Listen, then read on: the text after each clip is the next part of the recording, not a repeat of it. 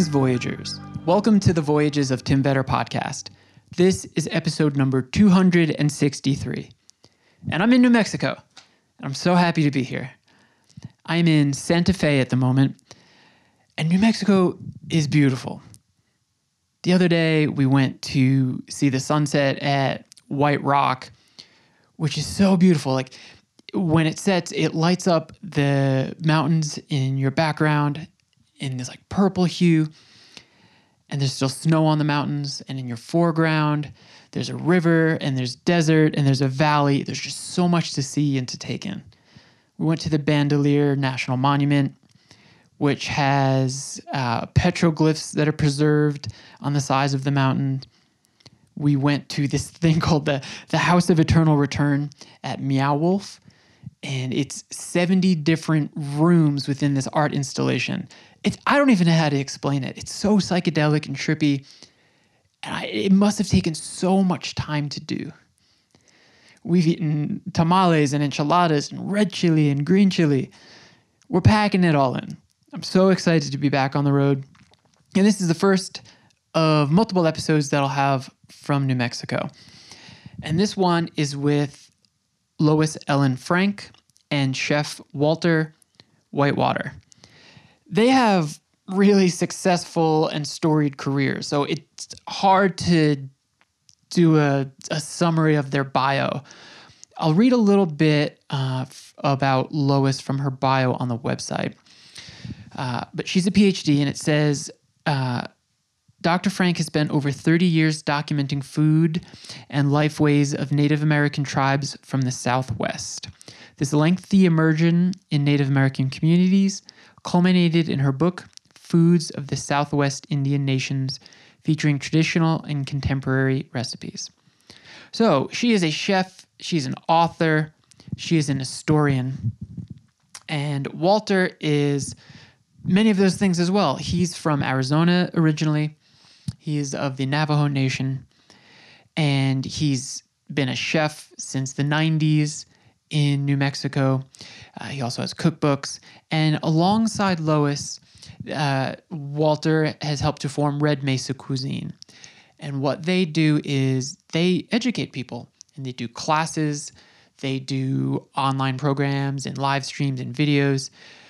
They're really doing important work in preserving the cuisine of the Southwest and the traditional foodways and techniques of Native American communities.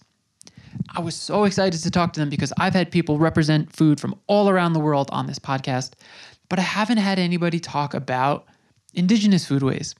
And they are the foremost authority on this. They're doing really great work in educating people.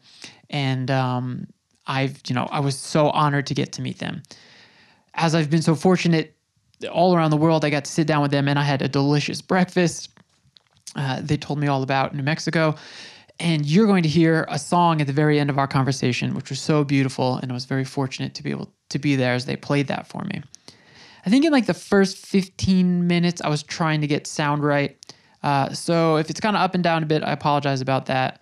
But after about the 15, 16 minute mark, it'll level out and sound perfect. Or you won't hear it at all because the wizard is really good at making the audio sound great. All right, so much cool stuff to talk about in this conversation. Really great food here in New Mexico. So I'm excited to kick off a series of episodes from New Mexico with Lois Ellen Frank and Walter Whitewater. Enjoy it.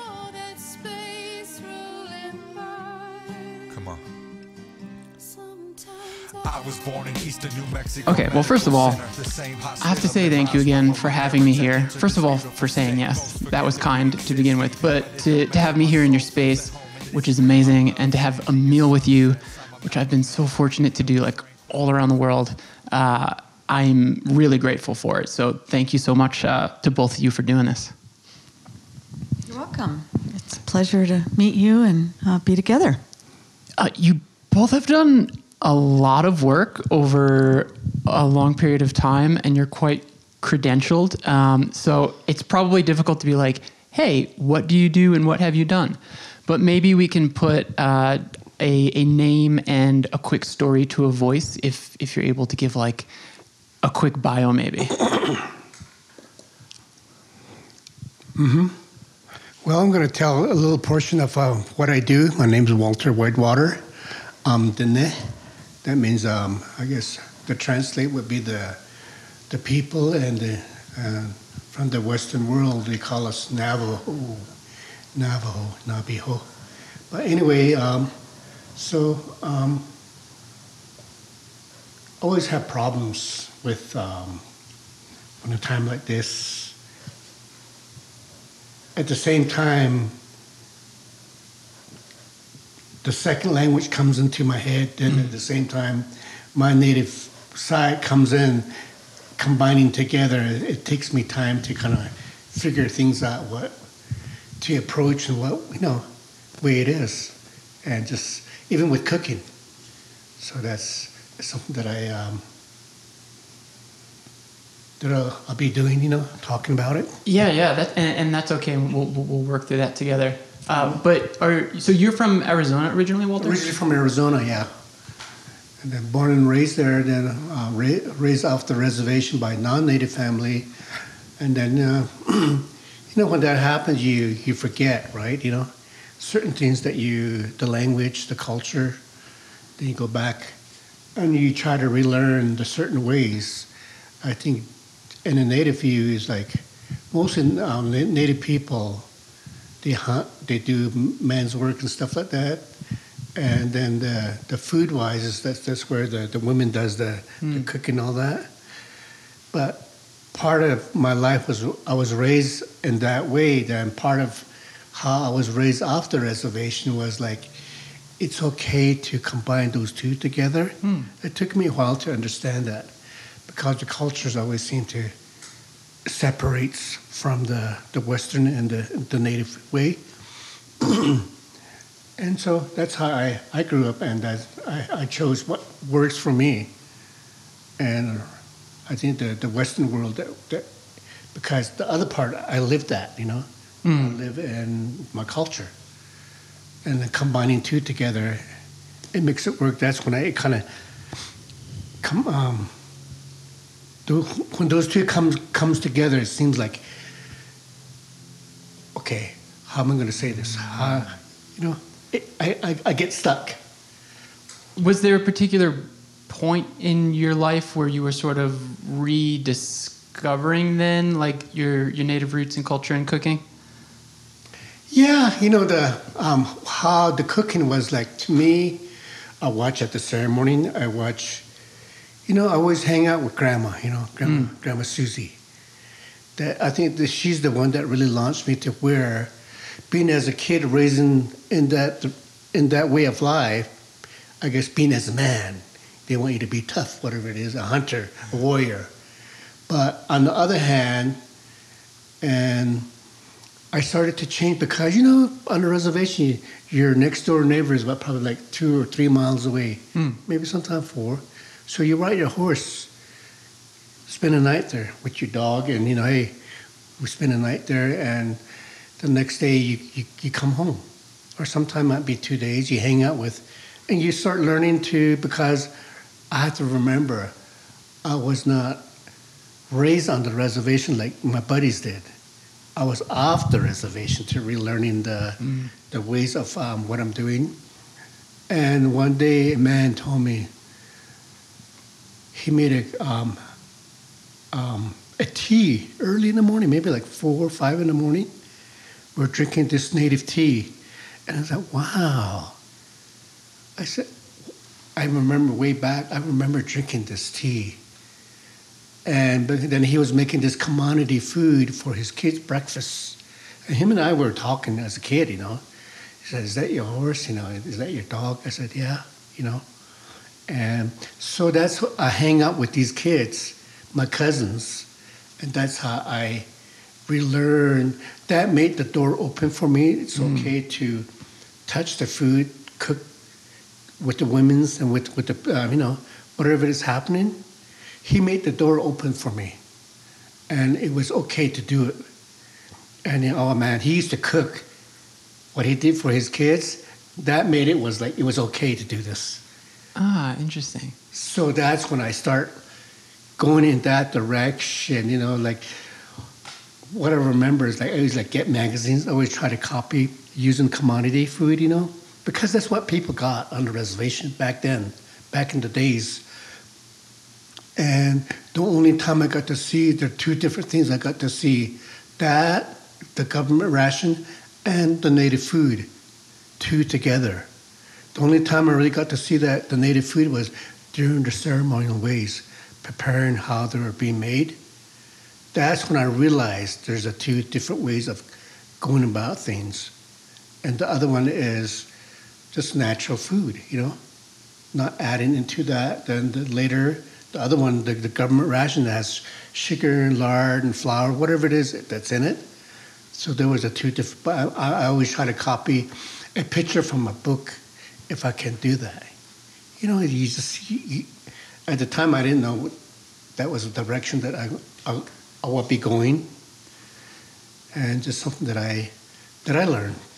There's a lot in there that I'm going to come back to. Um, I also want to to hear sort of uh, your uh, your short bio, uh, Lois. That'd be great. So, uh, my name is Lois Ellen Frank, and uh, I am a chef in Santa Fe, New Mexico.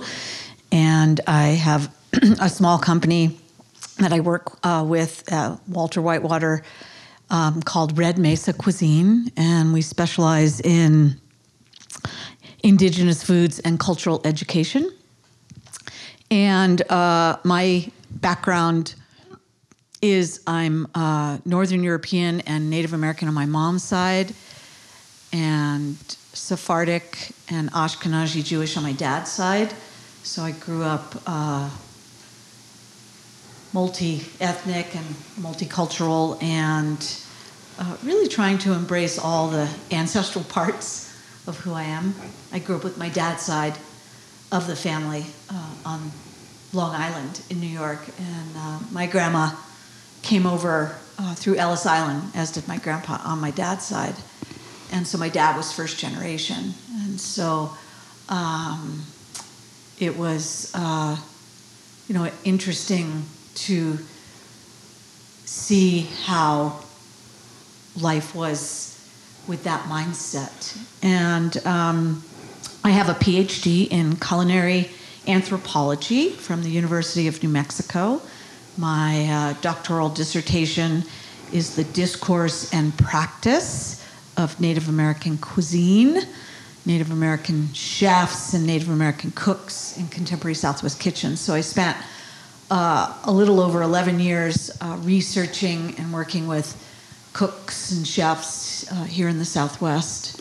And uh, Walter and I have been working together since the 1990s. We actually met at a ceremony. My girlfriend's daughter was going through coming of age ceremony. She's Apache, and it was called Sunrise Dance. And his uncle was dating my girlfriend, and so we both went to help with that ceremony. Me with the food, and him with like the wood, and you know, it's a, it's a rigorous ceremony, four days and four nights. And so we've been uh, working together for many, many years, and we've traveled all over the world. Uh, we work with um, Native communities all over the United States. A big focus of ours is using ancestral foods for health and wellness, uh, reversing type 2 diabetes, reversing obesity, reversing heart disease with, with this healthy, simple, clean ancestral diet.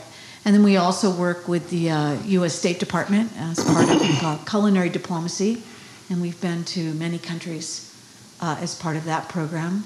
And we work with doctors and nurse practitioners, and we work with the New Mexico Department of Health. That's going to be our client tomorrow. We're going to do a virtual training on how to take fresh herbs and dry them for flavor. So sometimes very simple things, if you're not taught as a cook, uh, then you don't know how to incorporate that. So we do very clean, very simple uh, food uh, education and trainings, and uh, we're really big on local food, native source foods. And uh, I think we both love what we do. We're very passionate about food and, and really implementing uh, food as a medicine, food as a metaphor for, for healing one of the nurses we work with says pharmacy, but she spells it F A R M A C Y. And so we're really big on using ingredients for health and wellness. I think a good maybe lens to look at through some of the questions that I'm going to ask you is your book, uh, Foods of the Southwest Indian Nations. I first want to sort of qualify this by, by asking uh, the terminology I should use so that I don't sound entirely misinformed. If I'm saying indigenous or Native American or American Indian, um, what would I be correct in saying? all, right? Okay. Mhm. So some people identify as being American Indian, some people identify as being Native American. I think it's up to each uh, community. Some people like to refer to tribes, some people uh, nations, some people pueblos. So there is no one size fits all here. There it really is about uh, letting each community define who they are in their own words. Okay, that makes sense. Uh, so this is interesting to me because this is a part of the country that is entirely multicultural if you look at the history of the region. Um, in terms of indigenous people, uh, Mexican people, Spanish colonists, Americans. So when we're talking about foods of the Southwest Indian nations, uh, also because there are different Indian nations, whose food are we talking about? The uh, so there's 19 pueblos here in New Mexico, and there's pueblos in Arizona as well as tribes. Uh, there's the Navajo Nation, who's probably the biggest tribe in Arizona. Is that correct, Walter? Yeah. Um, and then you know because of Santa Fe's proximity, it also attracts a lot of tribes that maybe this wasn't their ancestral homeland, but they've settled here because. Uh, um, being native is more revered than in other parts of the country. It's respected, it's honored. There's a lot of art, a lot of culture here, and um, you know, in some other parts of the country, uh, it's not as prevalent. So you see a lot of other tribes uh, settling or being, you know, sort of intertribal, I guess. So then, in the work that you've done, have you found commonalities in like ingredients, techniques, cuisine between different native groups, or are you looking at uh, like distinct techniques and, and and culinary cuisine? Well, uh, I always, uh, Walter and I like to use, we have a foundation, what we call the Magic Eight. And the Magic Eight is eight foods that originated in the Americas um, that were given to the rest of the world. So they didn't exist anywhere outside the Americas until after 1492. And that would include corn, beans, and squash, which is also known as the Three Sisters, uh, chilies, tomatoes, potatoes, and then vanilla and cacao. And that actually is the foundation for the next book that we're working on. Uh, and I still like the Magic Eight as the title, but we're, we're uh, sort of working with the publishers on that. Walter and I are. Uh, you know, it's interesting because publishers have their view and then we have ours. So we, we have to stand up a little and fight for the Magic Eight. I like that. But anyway, uh, you want to add anything to that? Well, to Oh, me- and then Wild Game, right? Yeah, to me it is like, um, you know, th- th- let's go back to this other part, um, the first one that you asked questions on. In Santa Fe, you know, this is where all the people come to. It's not only the, the people, it's not only the land, you know, it's the food, the culture, and brings it brings all different tribe comes together. And then I believe that's where it grows how the food combining two together in the four corners, you know, in that in that sense. And that's how um, Lois that, that I, I that she did a first book, and it was based on that. It's like a cycle. What during the winter time, what people ate, you know, springtime, summer, you know, fall, it changes, and and and, and I think something that you're not was not born into it. You know, some you know, as a as a human, you, something will strike you. You know, as the culture. It's not only the culture; it goes into the food, the clothing, and how what's happening in this life, and and that's how I I see that. That was the, the first question that brings it, it makes a a native as a as a in a native world it doesn't see colors.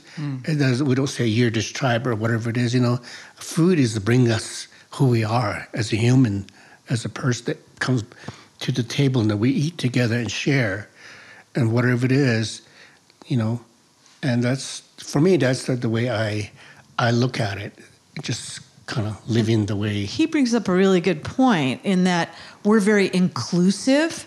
You know, um, I think one of our philosophies is that there's room at the table for all colors of people, and you know, we always use the metaphor. You know, the the the, the medicine wheel and, and the four colors of corn, and the four colors of peoples on this earth, and you know, a lot of people call this Earth Turtle Island, and that there's room for everybody, mm-hmm. that everybody can participate and everybody can be a part of the circle. And, and in order for us, because we only have one Earth, we only have one Turtle Island, in order for us to, to sustain, we do need all the colors. And food does bring us together. Food is, is the one thing that uh, we all share. We might not share the same language or the same religion or the same tribe or the same ethnicity or the same ancestral anything, but we, we do all share the need as a human. Uh, one of the medicine people we work with says, Earth people. You know, as Earth people, we all share food. And so what we do is centered around that. What was the question that you were he was asking? About Uh, the ingredients. Oh, the ingredients. Yeah, you know, it's, it's what grows around where you're at. You know, here, you know, you see, you might just see, see this cedar tree, but there's food in it. You know, a lot of people just say, oh, it's a corn, it's a corn, whatever it is. It's more than just a food, it's the medicine. It's how it's being used, you know, it heals. And just something that, um, when people has a rash, they put the pollen on and wrap it. It sucks all that poison out. And then there's no, there's no, they don't itch anymore, anything like that. You know, they- they're healed. So there's that's why I always call food is our medicine, and and just something that our medicine people use it in that way, hmm. and we use it for prayer. We use it for our offering before we take whatever it is, an animal, take an animal down, and or putting the, pulling the plants, you know, and we always leave things behind. And you know, you see a lot of cactus out here. We survive on that. Back back in the days, to this day, we're bringing it back to the table, like Lois just talked about. All colors. We're op- it's open to anyone can have that. Anyone can. What I love about when we start doing way back, you never see non-native um, cooking native food, but today in a restaurant, um, non-native chef cooks native food. So that's that rings a bell for me to where it's like, wow, I guess we, um, the elders, you know, the, the people before us, that, but we made it, we add, add on into it to make it what it is, go further with it, you know, and just something that I, did I see like that. So then, is part of your work educating people about that? Because what you're referring to is food first as a way to remain healthy, mm-hmm. right? That's sort of like pre-pharmaceutical industry, mm-hmm. right? Because if people if people are unhealthy, you can sort of you can sell them the cure. But what you're talking about is, hey, there's something that's plentiful of the earth already, and anybody with the knowledge and know-how can maybe use this for a healthy lifestyle. Do you mm-hmm. do you see that as part of your mission? Is to like educate people about uh, like the healthy food ways of indigenous cultures? Yeah. Well, yeah, you know, we have to pass it down to to young to younger generation, and what's happening. Uh, you know, who knows what they put on in the field, and it goes into our water, it goes into the land. So that's why the elders always tell us, hang on to your to your culture, the seeds is the most important thing that you can survive on.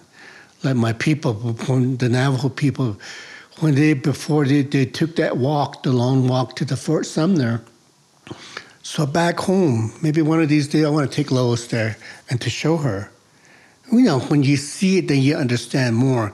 There's two different things: looking at it, being there, and talking about it. You just okay, you know. It's like, but when you see it, when you go into this tiny little thing, that's where they kept the seeds before they took that march, before they everybody's pushing off the off their land.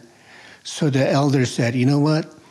Some of you may may come back from the Fort Sumner. Maybe some of you not. If some of you do, they're like these potteries here. There are seeds in there. They're sealed with mud and kept in there. So they save all these seeds. And four years went by, and the one that made it back, they knew where the seeds was.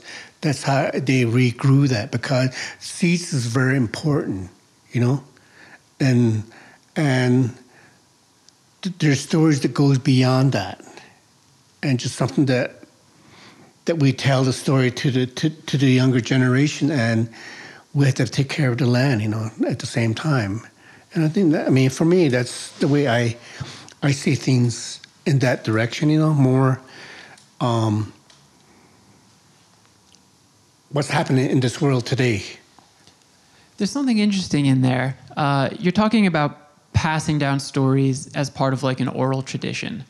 Um, maybe my history is wrong here, so correct me if I'm wrong. But I know that for Mesoamerican societies, historians and archaeologists have been able to recover vessels, and within the vessels, there are very old remnants of like cacao, and that's how they knew that cacao was stored and even used as currency and was something that was very important. In, in doing your work in preserving the information about these foods and these recipes, is it difficult to compile all that information given that you're relying on an oral tradition and maybe something that's not already written down for you? So I'm going to uh, interject there, but um, the point that you're bringing up is that oral traditions have never been validated as being scientific. And they're absolutely scientific. Just because they're oral and not written down, writing something down is very Western. Uh, they still hold validity, and there's still a lot of science in that. And we call that science TEK, and that stands for traditional ecological knowledge.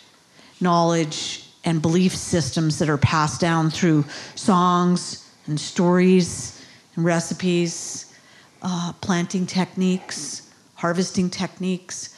And what myself and some other academics have really worked hard to do is to validate that oral science and bring it to the same level equal to its western counterparts so that the two can work together in tandem and that one doesn't have precedence or uh, value over the other that they both have an intrinsic value that is very important and revered uh, in an academic setting. So that it's not only an archaeological dig to find information it's also going back and looking at the oral tradition of how was the cacao brought and why is it in the vessels that exist in what is now Chaco Canyon. And there are oral stories around that. So there is a science that uh, this TEK that I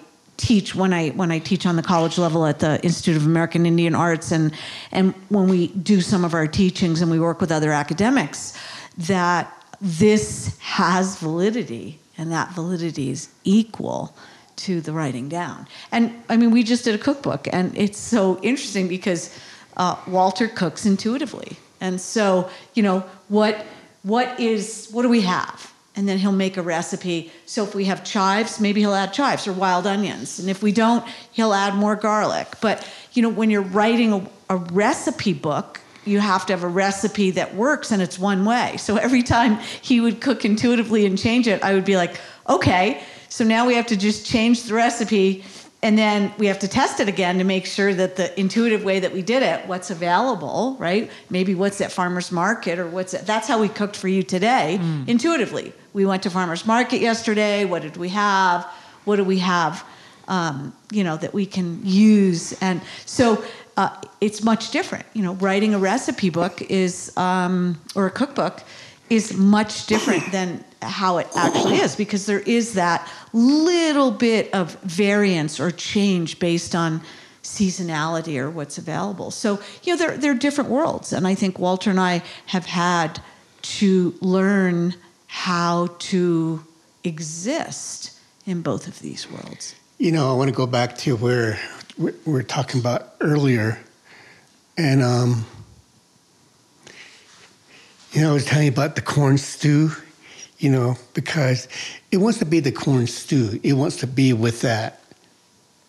The way simple as it is, if you try to add whatever it is, it loses the flavor of what it was supposed to be. You know, the way I look at it too. How come they always make that stuff at the ceremony exactly the same thing? And I always, oh man, that stays with me. And I did that, you know, and I want to change this. I want to make a different flavor. Let's see what happens. Then I did that. The flavor is gone. Hmm. It's gone. And it won't, it's what it is, what it is. That's why it's been passed down from generation to generation. And it's it's the medicine of what it is, you know. It's it's that that's the way it come. That's the way it was. Who knows why? But this is just the way it's made. It's like a petroglyph, you know.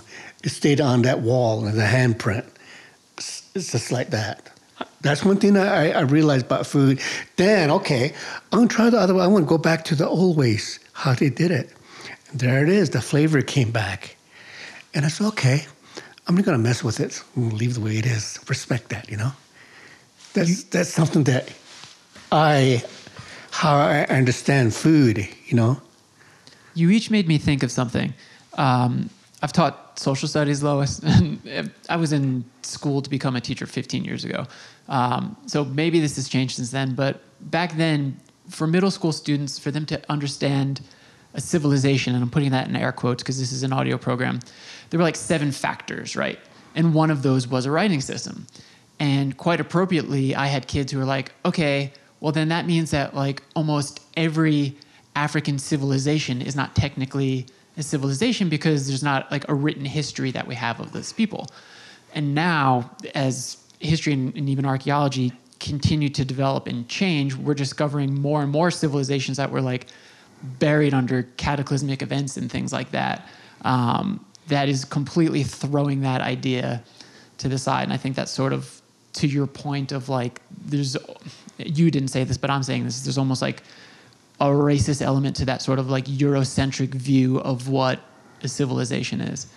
Um, but but you made me think of something, Walter, in, in sort of like the food wanting to be what it is in these uh, older ways of and techniques of cooking. I think of something like nixtamalization as absolutely incredible. Because, I mean, f- so that people understand that it's a way of processing, and correct me if I'm wrong, the dried corn that makes the niacin more bioavailable, uh, reduces or completely eliminates toxins, and texturally makes it more pliable to become something like a tortilla. And But it also adds nutrients. So, you know, nixtamalization um, is actually uh, coming from the linguistic Nahuatl uh, root. But, you know, when you get into the tribes here in the north and on the east coast, uh, you know, we use ash. And that ash has uh, minerals, um, including phosphorus, manganese, magnesium, zinc, uh, and calcium. And um, there was a student at Northern Arizona University um, who's Navajo, and he was looking at his own traditional foods, and he quantified that one gram. So let's give a visual for that about the equivalent of a paperclip. One gram of culinary ash and the Navajos use juniper. Other tribes might use the four-wing saltbush or the chamisa, um, or even some wood ash if you're on East Coast. And but for the juniper ash, when it was quantified, it had this so one gram about the paperclip had the equivalent in calcium as an eight ounce glass of milk.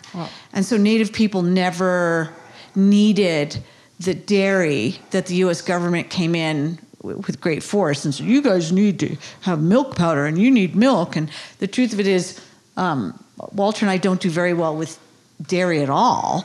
Uh, neither one of us. Um, many Native people don't. Um, but we never really needed dairy like other European dairy societies because we used ash.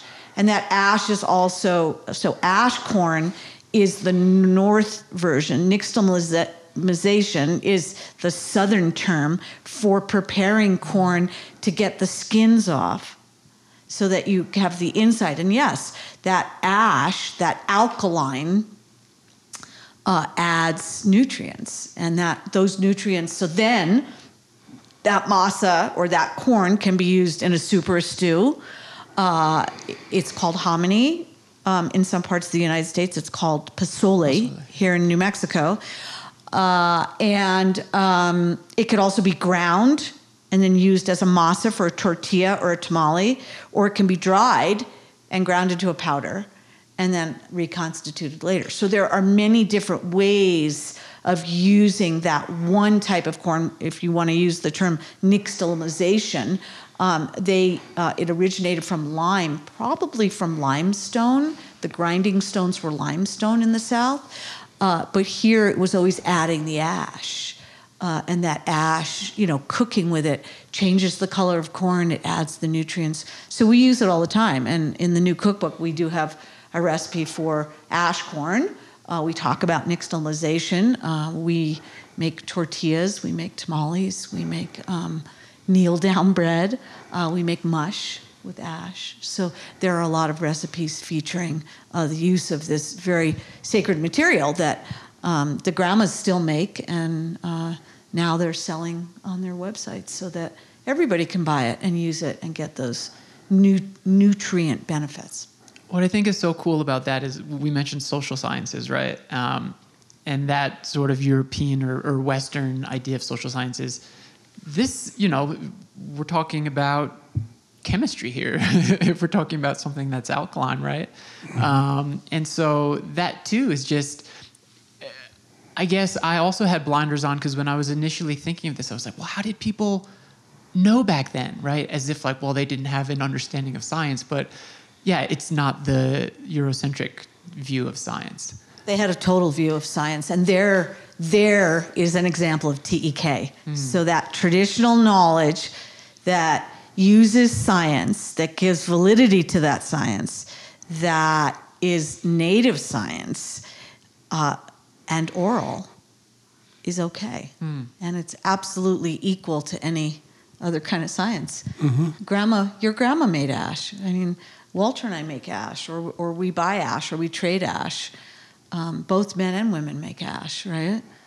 Uh, we we got some Hopi ash from Chaban, who's Wilmer Kavena, a dear, dear, dear friend that we've worked with and and love his family. His his mom did a beautiful cookbook very early in the 80s, I think before anybody. She was a home ec teacher and she wanted to document the recipes. So she's one of my food heroes, Juanita Tiger Yeah. Kavena and the Kavena family. I always launched. Uh, I love to launch the people that work. I remember the people that work in the kitchen on the reservation, um, going boarding school on the res. Those are the ones that you know launch us in that direction and, in the Western way of education. You know, combining with. I think when it all started happening, probably back in the seventies, slowly. You know, because people were educated by then, and then start developing the the recipe by from getting that uh, government ration food, and they wanted to make their own way of what can we do with this um, food that they give us. I think that's when I started to notice that. I always good for them, you know. Maybe it was not really a healthier way, but in a different way. But still, we got caught in into where, of course, everything was all certain things was sugar, you know, um, lard and stuff like that, you know, combining with that.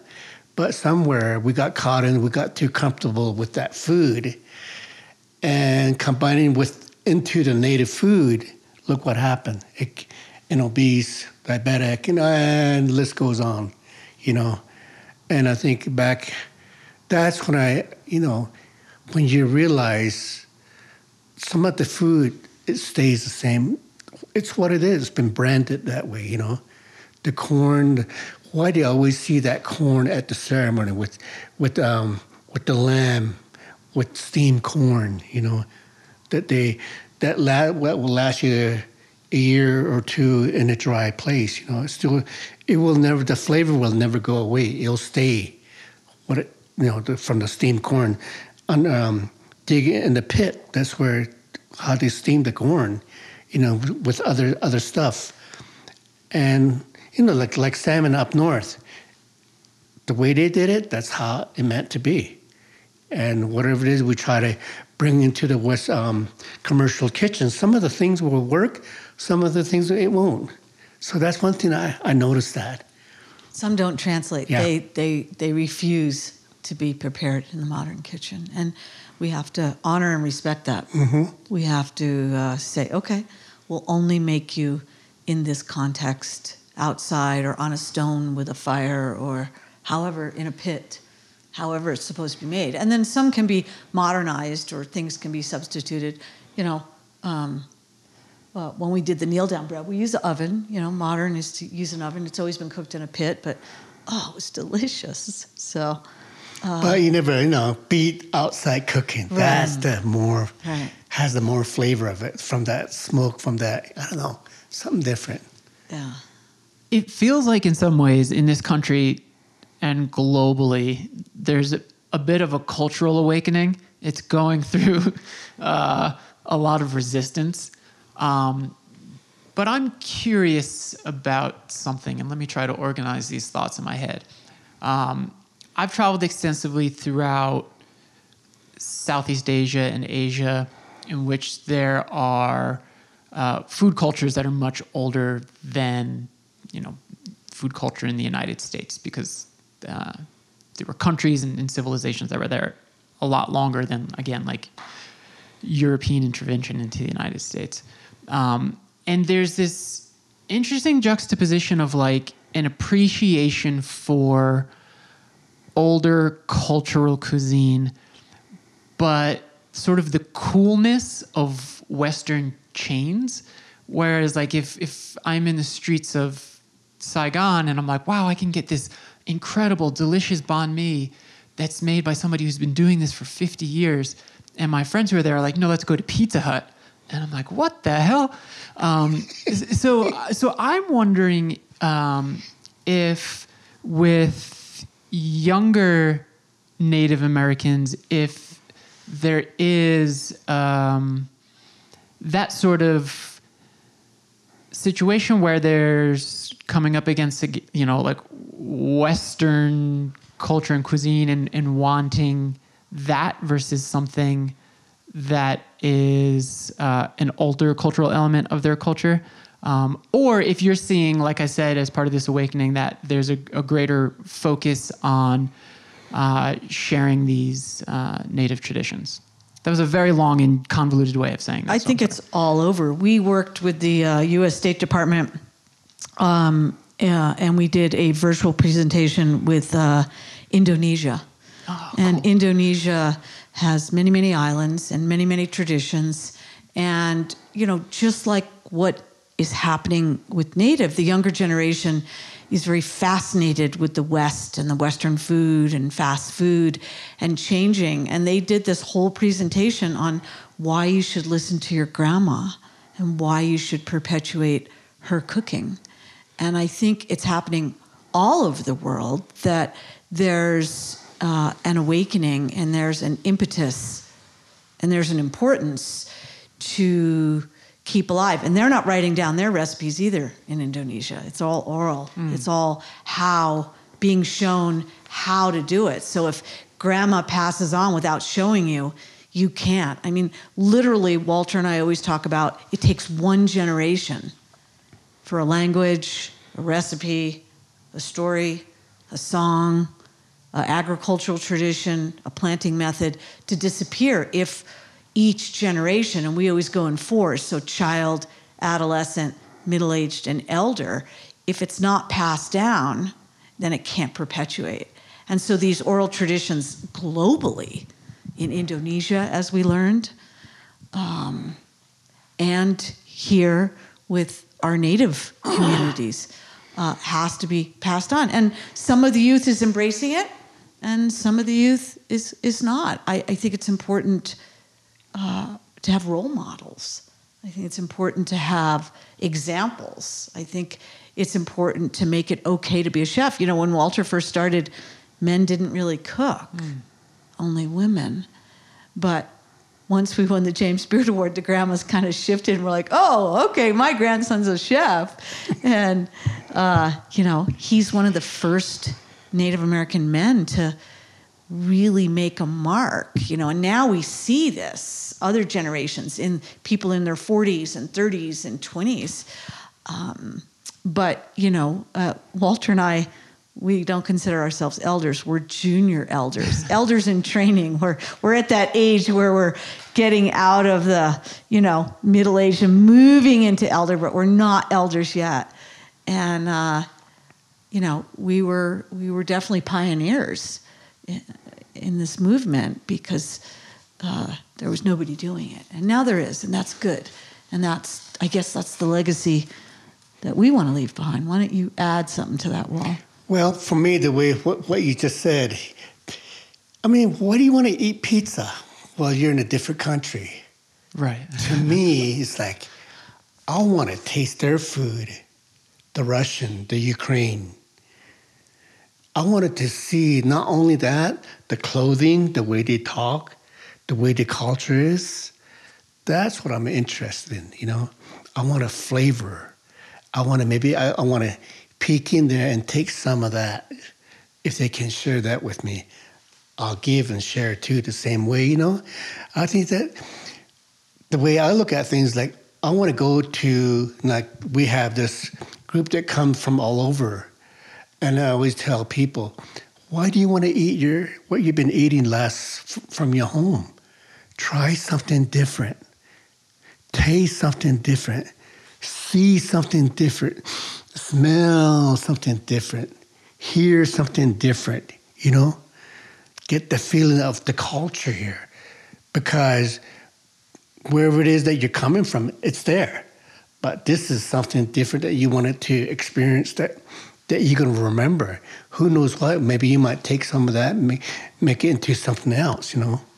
And that for me, that's the way I I look at it. From and uh, the younger generation, I see maybe they they beginning to understand that culture is very important to hang on. But what what can you? How can you make it stay alive? You know, to, to, to keep that thing and the clothing, the stories, everything being part of it's what it is. And maybe you can change things a little. It's okay. Don't be always tell, don't be afraid. That's why I play with that corn. Let's see what happens. Oh no. And I realized, oh, the food does that too. And that makes me like, okay, up north, you know, the salmon. That's the way it's always been done. Who knows who came up with this grandma's way back the generation? It's part of the ceremony. That's part of it. It's what it is. It heals people and they launch on. And it's a feast, right? You know, something to be thankful. And then, you know, how that, that makes us, we wanted to plant more corn. That makes us, we wanted to raise, take care of the animals. To, you know, they have feelings too, you know. Take care of it, love it, you know. I think that's that's the key to that. Instead of like, who knows what they go through at the you know the, at the slaughtering. They cry and all that, you know. And you, when you see and feel that, you're like, oh my gosh, and that's what we eat. It looks what look what's happened to us. And and in a native way, before we take an animal down, we make we respect that animal. We pull that hair, then release it. Then it been you know it allows. It's okay. This is the best time of my life, and this is my worst day. See, all the years that Lois always um, educate people in, in that way. So there's always a teaching in it. That's the way I I see. I just want to add that on to my on my native side, what how we look at things. You know, There's a bunch of things in there I need to unpack. Um, I want to ask you. You mentioned Walter Ukraine in there, and when we were having our wonderful breakfast before, you were telling me about when you went to the Ukraine as culinary ambassadors. I was wondering if you both could just share that experience and some of the commonalities you saw between uh, Native American culture and what was going on in the Ukraine. Uh, well, it was definitely life uh, altering. You know, we we um, went uh, to a lot of different parts. We went to Western Ukraine and worked with the uh, people and um, realized that they're sheep herders and a lot like the Navajo weavers. I mean, we could have been on the Navajo Nation when we were there, and the wild foraging of the foods, and we did um, you know exhibitions, and we did shows, and we did uh, meals, and and we cooked, but we were also shared meals, and uh, you know some of the foods were a little foreign, others were right there with us. Uh, teas made from berries and wild um, pine needles and wild mushrooms, you know, and then cheese that they shaped into animals. Um, you know, we don't eat a lot of cheese, so it was very, very strong. But, you know, pretty much every family had a, a, a dairy cow, and they used the milk and the the milk to make cheese or yogurt.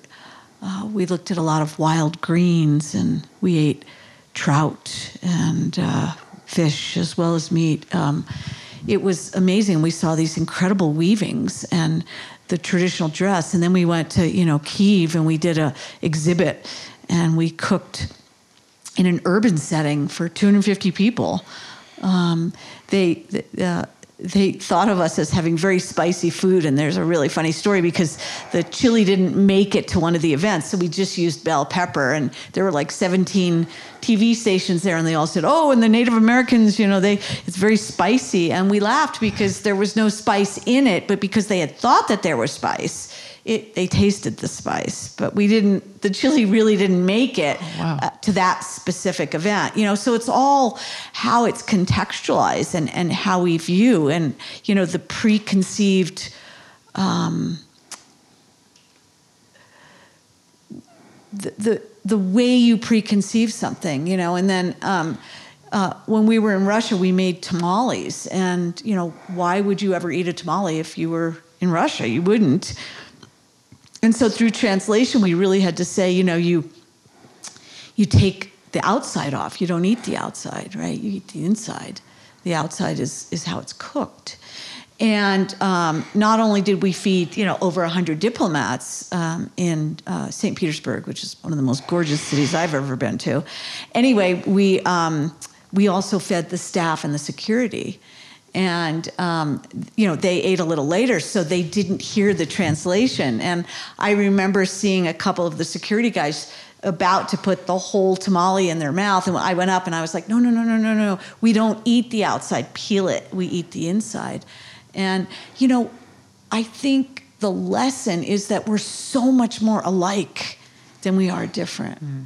Um, we all eat and we all learn from each other. And, you know, the, the grandmothers are the ones passing on the tradition in both Ukraine and Russia. And we were treated like family and we were treated Oh, yeah. with love and respect. And, you know, those diplomacy through food is is amazing because um, you know when you break bread you're your family and then you have to be able to talk to family uh, even during a, a place of disagreement and and I think it, it mends. It's a way of uh, all sitting at the table and maybe being enemies when you start, but being family when you end. That's amazing. You want to add? Well, the, in the Diné, I guess the word is the, the, the Navajo culture and the Ukraine. What I realize, uh, Lois talks about the, the animal, the dairy, and in our ways, it's more sheep, you know, and how they, someone has to be sitting out there with that cow. You know, you can't get away from it. You got to kind of herd it, you know. They're on on a chair way in the field. It's like, wow, this is like same way that we herd sheep. Someone has to attend that, you know, because they use the, the milk and we use the meat and everything. Nothing goes to waste, you know. We use everything, and I thought that was unique about. It's not only that. It's not only the food. The the the, the artwork of um, what they what we use in our rugs. The similarity to a Navajo design. Interesting. And then one day we were way up in the mountain. I saw this, we call it home, that we call a hogan. It's a circle, octagon, I guess, in, in that form. And I, to my left, a corner of my eye, I saw that. And I look over there and said, oh my gosh. And the guy that took us uh, on a road trip, he's been there who knows how many times to people. He says, i never seen that. I never.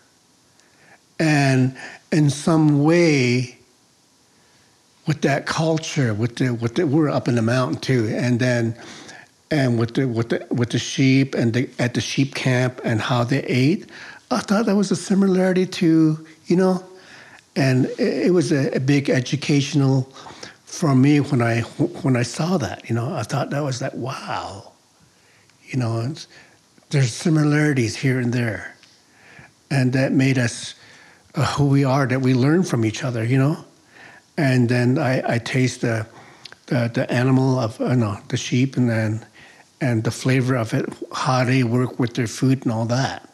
And then you know we are similarity. What grows here it grows there. And what we use there's a bird that we use um, in our ceremony. It's a magpie bird. And I saw that there. I said, oh my gosh, you know, here we are. We're away from, and everything grows here, everything's here. And the, the, the culture's here, you know. And I thought, huh. And just something the people shared, and it didn't matter the color, what it was. And we had a big old huge feast, and people came. What food did is brought us all that people together and to share. And uh, I believe that's that's how food does. You know, you, you learn from it. I was thinking about animals because, in my, I guess, like rudimentary understanding from my public school education, like we learned about the three sisters, but uh, in a very surface level way. But we also learned that um, indigenous groups were hunters, be it deer, bison, buffalo, bear. Um, and we learned that there really wasn't waste, food waste, or you know the waste of the resource. Now, often when people go to restaurants and stuff, they want like the choicest cut of meat. Uh, but through traveling, I've learned that um, cultures all around the world make use of organ meat, bones, uh, tendon, and often you do that through like a stew or a soup because you can cook it, cook it, cook it, cook it until all that flavor is extracted from it. Um, through your research or your understanding of uh, Native American food and techniques, have you come across anything like that um, using like what nowadays we call like nose to tail cooking, whole animal cooking? Yeah, you know, we. What I seen out there was like nothing went to waste. Everything we use, like just in in in, in a Navajo traditional ways. A lot of people, what do you do with the skin? But there's food in it. It's not only the wool, but the skin. There's certain ways that you peel it off that hair. I seen that. I seen it done over and over, growing up, and the skin. And then they cut it. Either they fry it, or they do it on the on the on the charcoal, or they put it in their um, beans, make a stew out of it. And that that really struck me to where it's like, wow, you know, that's something that I that I um, that stays with me. Nothing goes to waste, and there's there's always stories around it. You know, when you're eating, and then there's songs that goes with it to appreciate. You know, and just something that I that I that I've been learning because I wanted to understand more. As little as it is, it's been shared with me by other people that I was very I'm very fortunate to to learn that um, you know I wanted to be be part of it. I wanted to be there and to experience it, not just you know just to watch, but working with it. You know, and that's something that I um, I'm very in, interested in that way. I'll, I'll, wrap soon because I know I've kept you for a while. Um, but I was wondering about food producers and farmers. We've talked a lot about corn. I saw a while back a documentary called King Corn, and in that they pointed out that there's like a couple like monocrop corn companies who are like the major subsidized companies in the United States, which then keeps wealth in very few hands.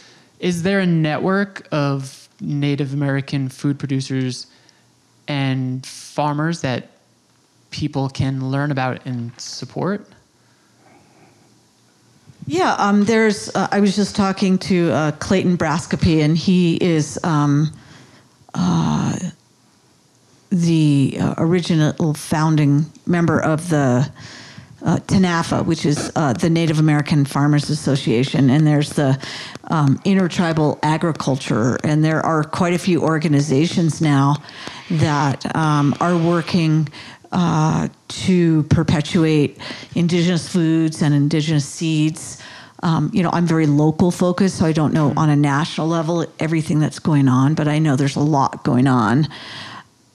And, um, you know, locally we have uh, Tesuque Farms, and I work with Emigdio Ballon, who's actually Quechua, and he's the head of agronomy for that Pueblo. And we buy corn and cornmeal from Tamaya, which is Santa Ana Pueblo, and I work with the um, agricultural directors there on the farm to buy the corn, which is then milled, which then we use, and we work with uh, our local farm and farmers at the Santa Fe Farmers Market and buy a lot uh, from them, you know, from potatoes. At this time of year, we're, we're still using um, what, you know, what is wintering over. And then we'll start with the greens again, and we'll start with the sprouts and the microgreens, and then we'll go into zucchini and tomatoes and, and corn. But yeah, there are organizations, and, you know, uh, Ramona Farms is another good example in, in southern Arizona that are, they brought back their indigenous tepary bean, Bavi, and um, you can buy directly from them, or you can buy, you know, from a retailer, um, uh, including us, that sells their beans. Uh, to help promote them, so there there is a network. I think it's um, you know working. Um, uh, I know I have a source guide in my new book. I have a source guide in my old book, and we're really helping to promote uh, you know, the small farms, the mom and pop who gathers the tea and um, keep alive some of these. Uh, you know, if there's economic viability, then it continues to happen. It's when the economics stop. So, like the hand harvested wild rice in Minnesota would be another um, good example, and, and the tepary beans and the local corn. And the more that you can buy native, uh, the more that you perpetuate the native people staying on their indigenous land and doing what they've always done, which is either farm or cultivate or prepare or gather uh, whatever food source that is. So I, I would really encourage, um, you know, um, all of your listeners certainly to uh, try and buy native. Mm. And support that and, and the native farms. And, uh, you know, Walter and I have dedicated our life to this mission, so we're always available, and you can reach out and ask us questions and contact us, and we'll help you however you can on your journey. But there's room for everybody, and the more we all do this, the better, because the the commercial farming is not sustainable, and it's not for the well-being of the animals and the plants, and uh, we need to make changes. And what better way than with your purse strings? You know, if everybody stopped buying GMO corn that you saw in, in, in that King Corn documentary, then that farm has to shift. So we do have power, and we have a lot of power. And um, I would encourage everybody to get involved, everybody to participate. We call this the Native American food movement. And there's room for, for all of you. There's room for everyone to participate. And so join us on this journey and participate with us in perpetuating ancestral knowledge and indigenous cuisine and cultural education and the foods. I love Uh, it. And there's room for everybody. Mm-hmm. Right? Yeah. while here in New Mexico to get the full New Mexico experience. Um, where's a place that I and, and listeners need to go, or a certain dish that they need to try?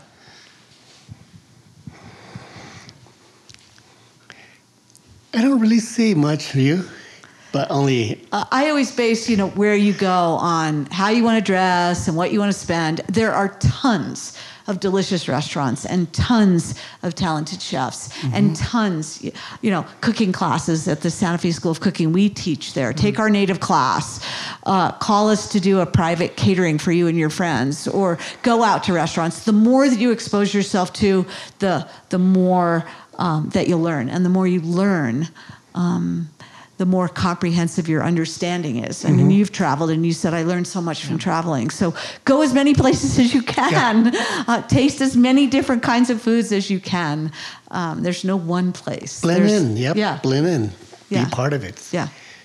Well said. Um, how can people find out more about your work, or purchase your books, or sign up for one of those classes? How can they find you?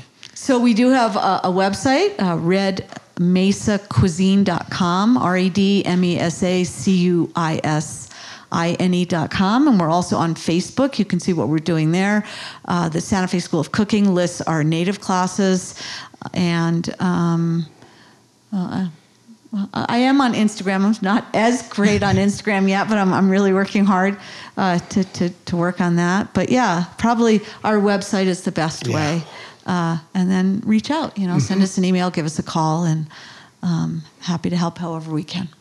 Well, I have uh, great respect for the work that both of you are doing. Uh, me, as a 15 year old kid, sort of envisioning what my life would be as an adult, um, I've surpassed that. I'm able to have these amazing conversations with people all around the world. So just thank you so much for having me here and for doing this.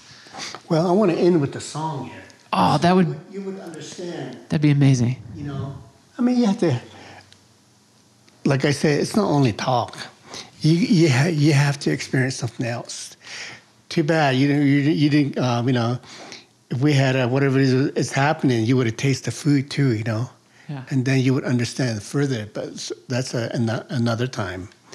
You know, there's a, there's a reason why they always the native way is like there's always a reason why. It-. Anyway, just I just want to um, share the song with you. It's the, you know, at the end we always when we do an event at the end we always close with the song. Okay. And like in a native way, nothing goes to waste. The hide, the horn, like I was telling you about, you know, nothing goes to waste. We utilize everything, whatever it is that we don't um, use, we'll take it back to the uh, on a hill or on a mountain, share it with the animals, you know, and we share it with others to be able to get to eat too. So anyway, I'm gonna uh, sing a little song for you.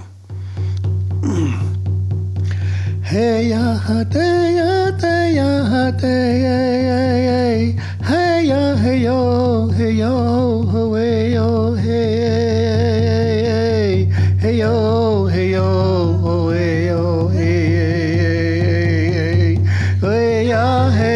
yo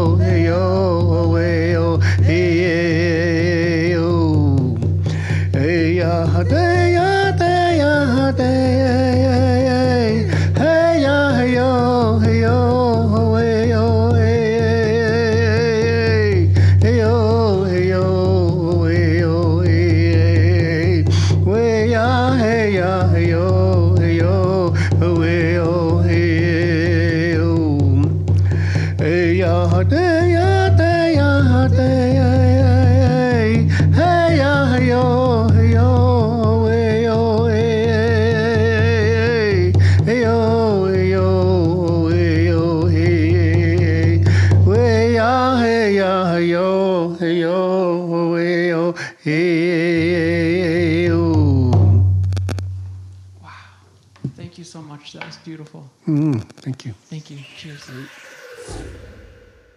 All right, Voyagers, that is a wrap on my first episode from New Mexico. This one is with Lois Ellen Frank and Walter Whitewater. Thank you so much to them for having me. Uh, I got to see the actual kitchen where they record in. I had a delicious breakfast with them, and I got to learn all about them and the work that they do. And I feel so fortunate to be doing what I'm doing. Thank you, Voyagers, for tuning in. Stay tuned in because there's going to be more episodes coming shortly from New Mexico.